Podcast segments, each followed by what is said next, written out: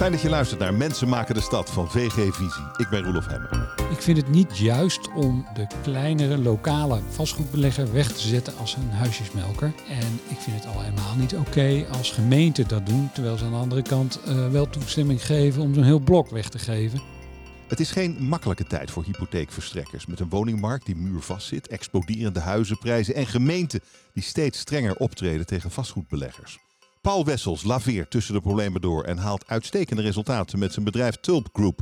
Hypotheken voor zowel consumenten als voor professionele vastgoedbeleggers. Paul, leuk je te ontmoeten. Dankjewel, zeker leuk. Uh, een relatief jong bedrijf, hè, Tulp Group. Jazeker, ja, we zijn uh, vanaf 2015 bezig met dit bedrijf. En uh, eigenlijk vanaf 2018 echt operationeel met het verstrekken van leningen. En een flinke groei. Ja, dat kun je wel zeggen. Ja, het is, Wat zijn de getallen? uh, de getallen zijn dat we ongeveer een kleine miljard nu uh, hebben verstrekt. Dat we met het jongste bedrijf, de Nederlandse, vanaf uh, 2020 in de coronatijd ruim 250, 260 miljoen hebben verstrekt. En uh, nou, waar wij zelf ook wel erg trots op zijn, is dat we ook onze eerste schreden in, het, in de internationale kapitaalmarkt hebben gezet met, met vijf securitizations, waarin internationale beleggers hebben deelgenomen. Dus je staat eigenlijk nog maar aan het begin van grote dingen, zou je kunnen zeggen. Uh, dat dat, ah, dat, dat hopen, we, hopen we vanuit. Ja. Uh, voor, voor we over je bedrijf uh, gaan praten, wat je, wat je doet en wat je nog allemaal wil gaan doen, zou ik je iets beter willen leren kennen door je een paar vragen te stellen. Een stuk of twintig. Ik stel ze in een hoog tempo. Ik verwacht hele korte antwoorden. En dan kunnen we daarna er nog, nog verder over praten als daar aanleiding voor is. Hoe oud ben je? Ik ben 55. Waar ben je opgegroeid? Utrecht. In welke stad of welk dorp ligt je hart? Utrecht. Ben je binnen- of een buitenmens? Beide mag ik graag doen. Ben je introvert of extravert? Extravert, denk ik zomaar. Uh, ben je sporter of een studiebol? Sporter. En een socialist of een kapitalist? Uh, ik mag graag geld verdienen. Kapitalist. Wie is je grote voorbeeld? Oh, echt een groot voorbeeld heb ik niet direct. Er zijn best wel veel mensen waarvan ik denk, nou, daar ben ik wel jaloers op. Ik wou dat ik zo kon zijn. Nou, komen we op terug. Denk er nog even over na. Ben je geworden wat je wilde worden? Nee. Ben je geworden wie je wilde worden? Daar werk ik hard aan. Fiets of auto? Uh, zakelijk auto, privéfiets. Uh, hebben we in Nederland een woonprobleem of een wooncrisis? We hebben een uitdaging die, als we verkeerde beslissingen nemen, een crisis kan worden. Drijven beleggers de prijzen op van huizen? Een bepaald ja type. Nee? Uh, nee. De nieuwe minister voor Wonen gaat het verschil maken, ja of nee? Ik hoop het. is, is, vind je ja of nee zeggen vind je moeilijk? nou ja, ik ken, ik ken de minister niet persoonlijk. En uh, hij heeft nog nooit op het departement wonen gezeten. Dus ik kan er niet zoveel over zeggen. We moeten het zien. Een overspannen woningmarkt is juist interessant voor beleggers. Eens of oneens? Um, ja, dat is interessant. Energielabel A of B is meer dan genoeg. Nee. Consumentenhypotheken of beleggershypotheken? Weer ja of nee? Ja? Waar ligt je hart? Ja. Ja, ja voor wat? nee. Uh, consumentenhypotheken. Oké. Okay. Uh, nou, dat is een interessant uh, vragenvuur uh, was dit. Mm -hmm. je bent een Utrechter van 55, je bent een binnen- en een buitenmens. Je noemt jezelf extravert, je bent een sporter en een kapitalist. Wie is je grote voorbeeld nou? Weet je het al? Nee, heb ik niet. Um, wat zegt dat over jou dat je geen, geen voorbeeld hebt? Nou, dat ik veel zelf uitvogel, denk ik. Oké, okay. je bent. Uh, je, ben, is dit je eerste onderneming? Nee. Je bent al je hele leven ondernemer. Ik heb een aantal bedrijven zelf of mee helpen opzetten. En waarom dacht je, ik wil tulphypotheken hebben? Ja, dat is, dat is in, die, in die zin een, een toevalstreffer. Uh, mijn compagnon, Pierre de Vos, die uh, ontmoet ik uh, ja, ik denk een jaar of tien geleden. We hebben een aantal dingen samen gedaan in een uh, vorige baan die ik had en die hij had. En in 2014 heb ik daar uh, ontslag genomen en ben weer gaan ondernemen. En een van de dingen die ik had bedacht was een, uh, een product. Daar heb ik samen met Pierre over zitten praten. Pierre heeft dat product verrijkt met zijn kennis. Wat voor product? Een beleggingsproduct voor internationale oh. investeerders. En dat hebben we aan een aantal investeerders voorgelegd in 2014, met name US-based. En van daaruit kwam echt wel duidelijk de interesse van internationale investeerders voor die Nederlandse woningmarkt. Ah, ja. En voor de Nederlandse hypotheekmarkt. En in 2015 hebben we met z'n tweeën de stoute schoenen aangetrokken en gezegd: we gaan een hypotheekbedrijf opzetten. En toen hebben we een, een aantal mensen om ons heen verzameld, toppers kan ik wel zeggen. En die hebben ons geholpen vanaf juni 2015 om nou, in eerste instantie de vergunning te verkrijgen bij de AFM. De business case te bouwen, systemen in te regelen en vervolgens het, uh, het naar de markt te brengen. Dus wat jij leuk vindt is uh, geld. En, uh, maar vastgoed is eigenlijk daar een afgeleide van.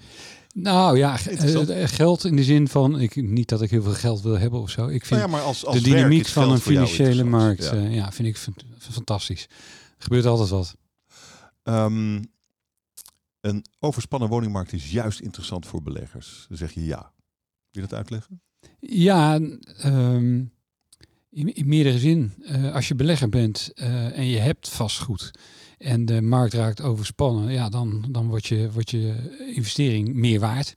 Ja, maar als je uh, in wil stappen, als je in wil stappen, moet je slim zijn en moet je dus de kansen pakken die er zijn. En dat is ook een van de dingen die wij een jaar of twee, drie geleden hebben geconstateerd als, als Tulp groep. Uh, wij zagen dat die, die buy-to-let markt, die markt voor verhuurde onderpanden, mm. dat daar toch wel wat, uh, wat ruimte kwam voor een nieuwe aanbieder. Uh, daar zijn we ingestapt en vervolgens hebben we daar ook bij bedacht dat dat wel heel mooi zou zijn als we een product zouden ontwikkelen wat de vergroening ook zou stimuleren. Hè. Daar waar die vergroeningsgolf in de consumentenmarkt echt wel substantieel begint te worden, met, met veel aanbieders die dat ook stimuleren, was dat in die, in die professionele buitenletmarkt nog niet uh, aan de orde. Ah. En uh, samen met, een investeerder uit de UK hebben wij een product ontwikkeld wat de groene vastgoedhypotheek heet. En daar waren we ook op dat moment de eerste en enige mee. En uh, daar stimuleren we door, door financiële voordelen om beleggers hun, hun onderpanden te laten vergroenen. En daarmee te, in waarde te laten stijgen. Dat, ja, is, natuurlijk. dat is het idee. Ja. Je, je, je, het is niet zo simpel meer. Je koopt iets en je verkoopt het voor veel meer. Je moet er wel een beetje harder voor werken eigenlijk. ja, nou ja, ik vind sowieso dat uh, als je hmm. pandjes flipt, dat, dat, zoals ze dat noemen, ja. dat, is, dat is er wel af. Uh, en waar wij specifiek voor gekozen hebben, en dat is echt wel een, een groot verschil tussen Tulp hypotheken en de Nederlandse. Uh, Tulp hypotheken richt zich echt op consumenten, staat ook onder toezicht van de AFM. Uh, eh, en de Nederlandse, die richt zich op die professionele beleggers. Dus niet de zogenaamde uh, verjaardagsbeleggers die er een pandje bij doen met de overwaarde uit hun eigen woning. Dat is prima, hoewel ik daar ook wat bedenkingen bij heb ten aanzien van de professionaliteit van dat soort mensen. Um, maar daar kunnen we misschien zo nog even op terugkomen. Komen zeker op terug. uh, jij vindt wel, zeg je, um, consumentenhypotheek interessanter dan uh, beleggershypotheek? Ja, dat is ook wel een beetje gedreven uit mijn uh, historie. Ik, ik ben al vanaf 1993 bezig in die consumentenmarkt. Dus daar heb ik ook veel meer kennis en affiniteit mee. desondanks vind ik die, die professionele beleggersmarkt voor hypotheken ook superleuk. Ja. Maar in de kern is het hetzelfde. Uh, uh, je hebt een debiteur, je hebt een onderpand en uh, de boel moet betaald worden. En die drie, drie dingen moet je controleren. Um, je, je doet dus consumentenhypotheken en hypotheken voor beleggers, zoals je uitlegde.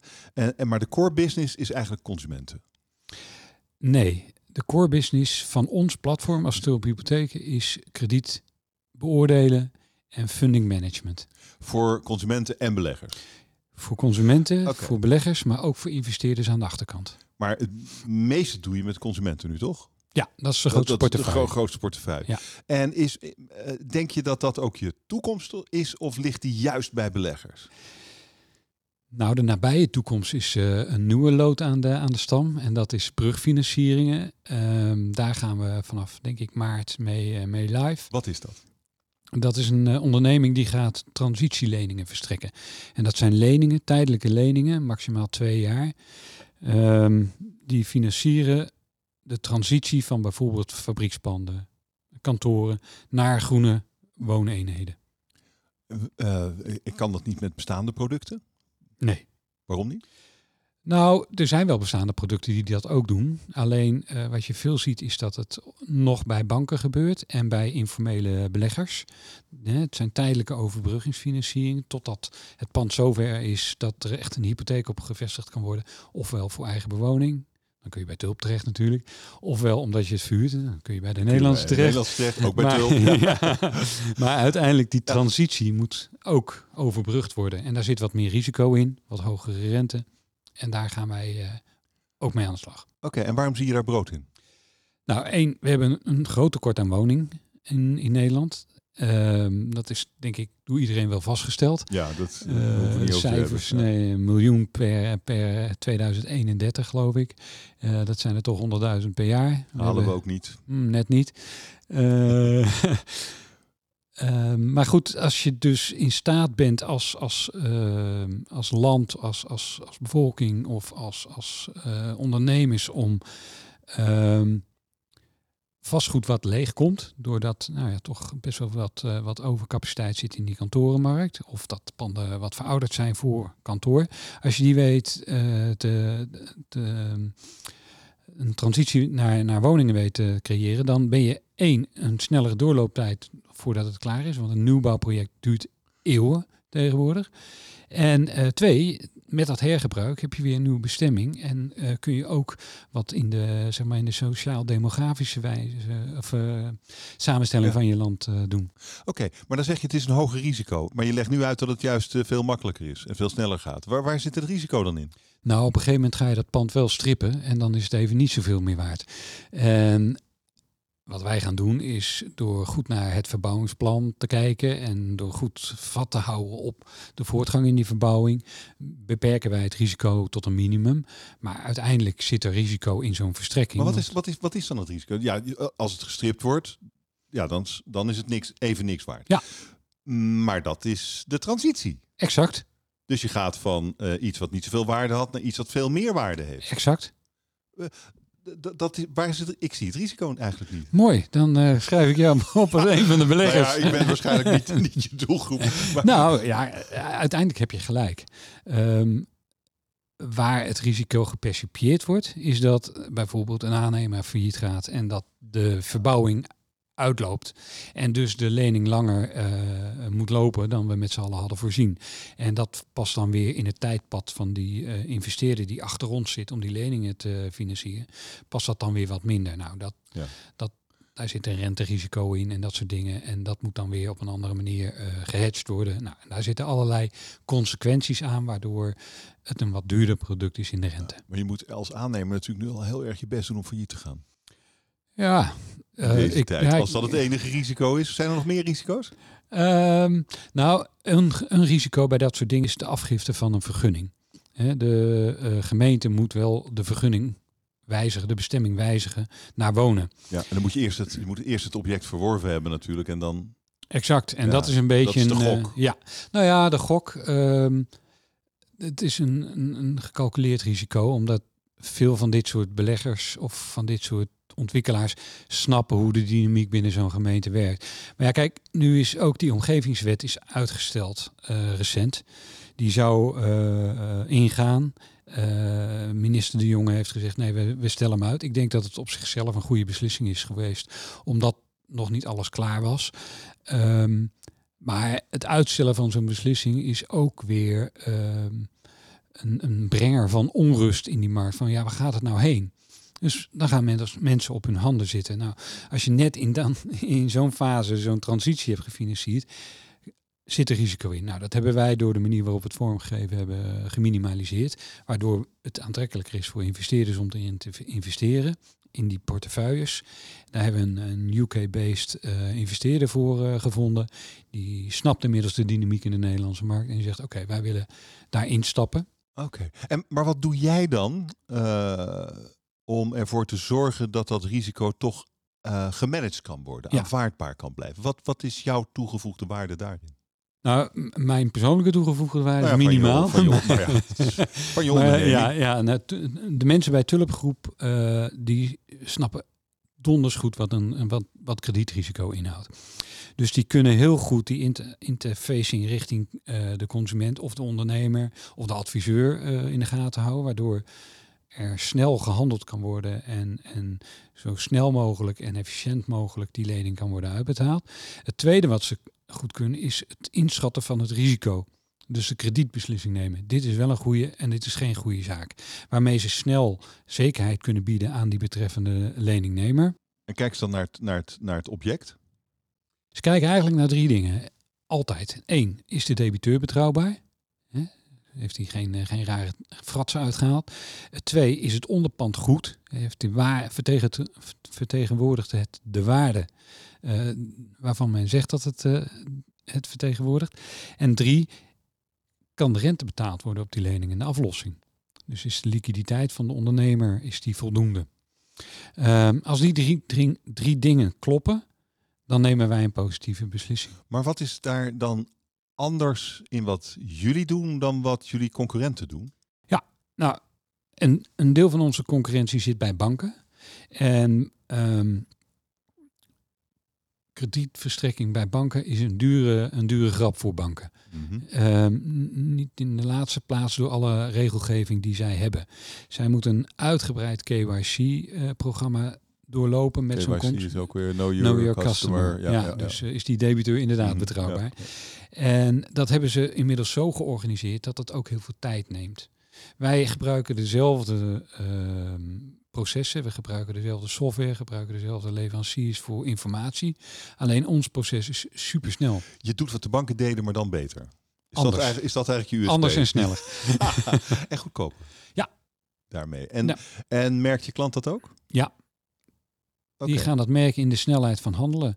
Um, hebben een KYC programma bij een bank kan zomaar een maand, twee maanden duren. Ja, als je overbrugging tien maanden is, is dat 20% van je, van je tijd die je inlevert. Uh, dan wil je dat krediet hebben om aan de gang te kunnen. Nou, dat kunnen wij leveren straks. En, maar uh, dit is misschien een beetje een uh, blonde vraag, maar waarom moet jij niet aan dezelfde eisen voldoen als een bank? Ik moet aan dezelfde eisen voldoen. Want mijn investeerders, of onze investeerders, vinden dat ook wel heel erg prettig. Alleen je hebt het gewoon beter georganiseerd. Dat is wat je Anders, zegt. omdat ik onder andere regelgeving sta, hoef ik bepaalde dingen niet op de manier te doen zoals banken dat moeten doen. Maar banken hebben zelf ook een bepaalde keuze gemaakt om bijvoorbeeld kosten te besparen, om al dat KYC centraal te doen. Uh, dus er zit er iemand een, een know your customer te doen die totaal geen affiniteit heeft met de branche waar die het voor doet.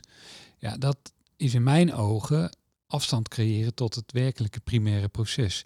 Hier gebeurt bij de hulpgroep gebeurt die KYC door degene die ook de kredietbeslissing mag nemen op systemen van dezelfde uh, uh, um, kwaliteit als banken dat gebruiken.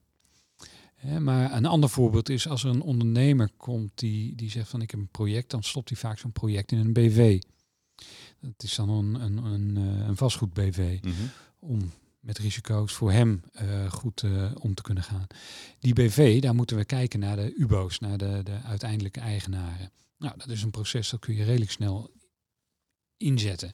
Als wij een BV hebben beoordeeld, dan staat hij bij ons in de boeken als een BV. We kijken even of er niks veranderd is de volgende keer. Is dezelfde BV met dezelfde UBO's, weten we dat het goed is. Er zijn partijen die dan het hele proces weer opnieuw gaan doen. Nou, dat leidt tot tijd, verlies, maar ook kostenverhoging. En daar, daarin kunnen wij inspringen. Ah, oké, oké.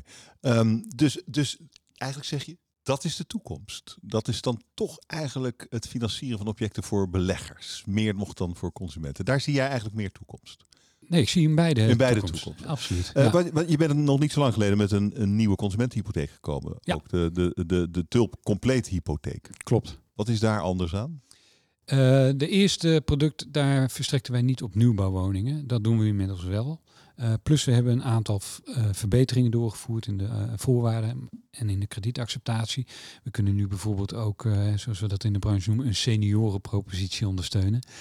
ja, want je, als je 57 bent geweest, dan heeft de bank helemaal geen zin meer om je een hypotheek te geven. Nee, nou dan kom je lekker bij ons joh. nou ja, dan, dan betaal je natuurlijk meer. Nee. Nee, niet. Nee, nee. Waar kijk je dan naar? De bank, de bank kijkt gewoon, nou, uh, die, die, die Hemme heeft, uh, uh, die, die wil zoveel geld, die heeft zo'n pensioen. Oh, kan niet. Computer says no. Ja. en daar zit een zekere logica in. Daar zit absoluut logica in. Oké, maar hoe kan jij het dan wel doen? Nou, um, wij in de wetgeving, in de regelgeving zit, zit een mogelijkheid tot explain, zoals dat dan heet. Hè? Als we het over hypotheken richting consument hebben. Dan heb je de tijdelijke regeling hypothecair krediet, maar je mag ook explain zaken doen. Dat betekent dat je goed moet kijken naar die individuele debiteur en of het in zijn of haar situatie wel past. Nou, wij werken altijd via een onafhankelijk uh, intermediair, een onafhankelijk adviseur. Die brengt dat in kaart voor die, uh, voor die betreffende klant. Die kijkt naar meer dan alleen uh, het inkomen. Die kijkt naar pensioen, naar arbeidsongeschiktheid, naar WW, naar partnerinkomen. Nou, die maakt het hele uh, financiële plaatje. En als daar dan uitkomt een hypotheek van Tulp zou kunnen werken, dan vraagt hij bij ons aan en dan gaan wij uit ja, ja. van het feit dat dat allemaal goed is uh, onderbouwd. Tegelijkertijd kijken wij naar de informatie waar we naar moeten kijken om te zien of wij dat er wel mee eens zijn. Ja, ja, oké. Dus uh, ook daar um, een, een, kun je eigenlijk verder gaan dan de bank op dit moment. Wil je verder gaan dan de bank? Dat is Wij maken er meer gebruik van. ja. Uh, dat is wel een groot risico. Wat je uh, misschien makkelijker kunt dragen dan een bank. Nee, het is niet, een, niet per definitie een groot risico. Het is kijken naar andere parameters. Ja, ja. Ik kan een heel ja. concreet voorbeeld geven. Uh, er is een norm en die zegt x procent van je inkomen mag je verlenen. Mag je hypotheek voor betalen. Dat is, weet ik veel, 25 procent. Even. Um, dat is een norm. Die is vrij uniform. Maar als in een specifiek geval iemand al een woning heeft, al 20 jaar een hypotheek betaalt van 1000 euro per maand en door hem over te sluiten naar ons, hij in één keer 800 euro gaat betalen, dan is het best logisch dat hij dat zou kunnen betalen als hij al 20 jaar 1000 euro uh, betaalt. Als er in de omstandigheden niets verandert, dan vinden wij het aannemelijk dat hij die 200 euro lekker in zijn eigen zak steekt. Ja, ja. Uh, is, is dat het idee van de, van de tulp compleet hypotheek? Nou, de, de tulp compleet... nee. Kom allemaal naar tulp. Nee, nee, nee. De, de, en we zijn niet de enige, maar de tulp compleet hypotheek faciliteert dat soort ja, ja. Uh, uitzonderingen. En dat deden we niet. En daar zijn we niet de enige in, maar we hebben het gewoon goed nu neergezet, zodat het uh, product ook toekomstvast is. Mm. Uh, tegelijkertijd moet je daar je investeerders aan de achterkant wel van overtuigen dat het allemaal klopt. Nou, dat kost ook soms wel tijd, want die kennen de Nederlandse markt niet helemaal uh, op hun duimpje. Want jouw centjes komen uit het buitenland, dus vertelde ja. je. Ja. Verenigde Staten, Verenigd Koninkrijk. Uh, op dit moment komt het uit de UK. we hebben met een Duitse partij een overeenkomst en met een Japanse partij. En wat zijn dat voor partijen? Ehm, dat zijn asset managers die rendement moeten halen voor uh, de beleggers in hun fondsen. Dat zijn investeringsbanken, uh, dat zijn uh, private banks, dat kunnen pensioenfondsen zijn. Daar hebben we nu nog geen, geen overeenkomsten mee. Dat kunnen levensverzekeraars zijn. En die zien allemaal wel wat in de Nederlandse woningmarkt. Met name in de hypotheken. In de hypotheek. Hoe, hoe komt dat? Omdat wij, wij betalen trouw. De Nederlanders betalen trouw. Ja, ja absoluut. Dat, Wij hebben... dat, dat, dat is goed. En daarom zijn we, zijn we populair. De rendementen zijn natuurlijk prima. Ja, en het onroerend goed is goed. Dus ah, de ja. zekerheid. Ja. ja, ja, ja, ja. ja. Um, dit, dit is wel. Um, we hebben het over beleggers. Uh, het sentiment in Nederland gaat een beetje tegen de belegger in op de, op de vastgoedmarkt. Je hebt de, de verhalen natuurlijk. Je kent de verhalen over BlackRock die uh, he, hele woningcomplexen opkoopt en uh, waarvan de huren dan opeens omhoog gaan. Uh, steeds vaker hoor je ook gemeenten over de zelfbewoningsplicht. Dus je mag alleen maar wonen in de, in de, in de woning die je hebt gekocht. En uh, je mag er niet te tien hebben. Niet zomaar in elk geval. Hoe, hoe, kijk jij daarnaar, naar dat anti-beleggerssentiment? Er worden heel veel vastgoedondernemers worden weggezet als pandjesbazen. Terwijl het gewoon ondernemers zijn die beleggen in vastgoed en daarmee uh, een rendement proberen te halen uh, voor hun onderneming. En um, ik vind het ook wat kort door de bocht om iedereen die belegt in vastgoed um, en niet tot de, tot de Blackstones, BlackRocks uh, van deze wereld ineens weg te zetten als huisjesmelker. Dat, er zitten natuurlijk mensen tussen die, die het niet op een, op een juiste manier doen. Maar het heeft zeker een functie. Um, Maar wat is de functie dan? Want, want het is toch eigenlijk alleen maar uh, ja, geld op zoek naar, naar rendement. Dat, Ja. dat, dat is natuurlijk wel daar, waar natuurlijk niets mis mee is. Uh, maar het gaat hier, we hebben te maken met een heel gespannen woningmarkt. Dan kopen die, die, die grote beleggers kopen die woning en dan eh, kan ik ze niet meer kopen. Die Of- grote beleggers bedoel je de Nou, BlackRocks als, van deze bijvoorbeeld, die kopen, die, dat zijn de partijen die de woningen kopen. Die gaan ze verhuren. Ja. Nederlandse woningzoekenden kunnen dan geen woning kopen. Zo simpel is het toch eigenlijk ook. Terwijl een woning bezitten is een garantie voor een, eh, voor een gelukkige oude dag tegenwoordig. Dus eh, het, is wel, het doet wel wat natuurlijk met ons land. Dat onze woningen in buitenlandse handen komen. Dat ben ik met je eens. Alleen, ehm, ehm, er zit voor mij wel een verschil dat de woning in buitenlandse handen komt. Of dat het geld om een woning te kopen van een buitenlandse partij komt. Dat vind ik een essentieel Dat is een verschil. subtiel verschil. Nee, dat is een essentieel verschil. Want het beschikkingsrecht is dan ineens bij de buitenlandse partij.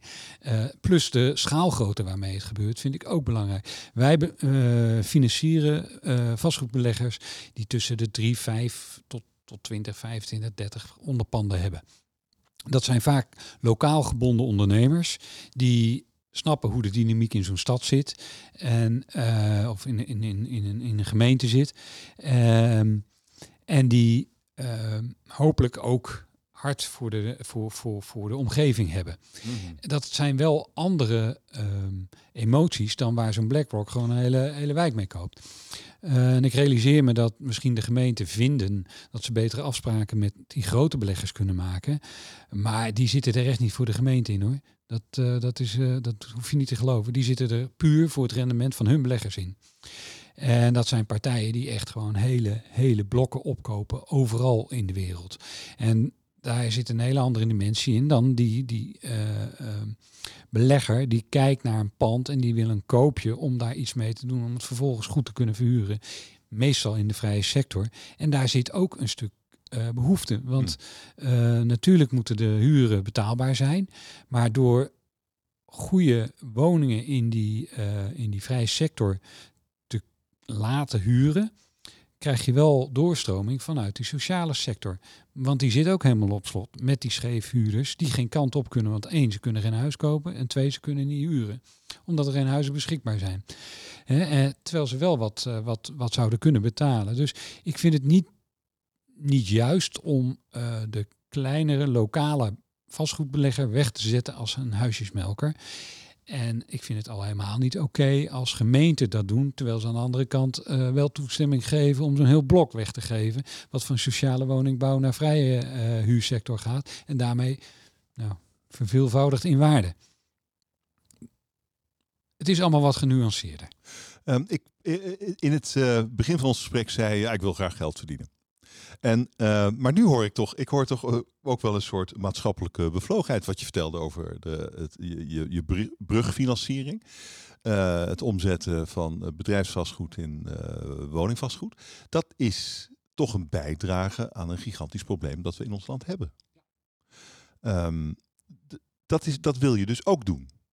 Absoluut, Pierre en ik hebben, hebben dat eh, centraal eh, in onze onderneming benoemd. ESG eh, is, is natuurlijk heel erg hot, hè?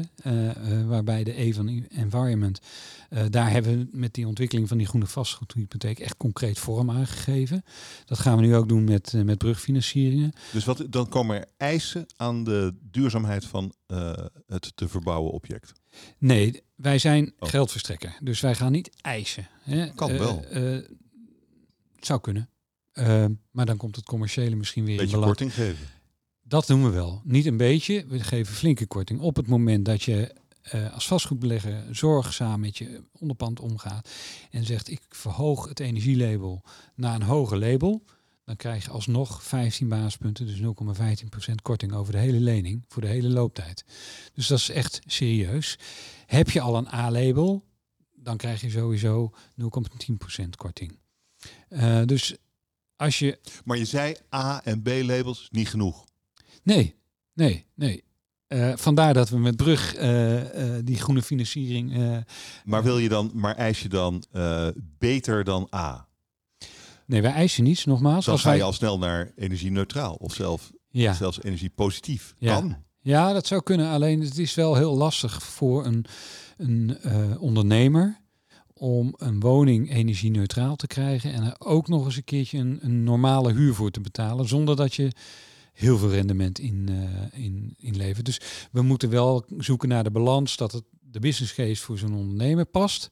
Dat wij een, een, een goede rente kunnen bieden en dat de huurder voldoende huurcomfort heeft binnen het kader dat er vergroend moet worden. Maar dan vind je eigenlijk A of B wel genoeg?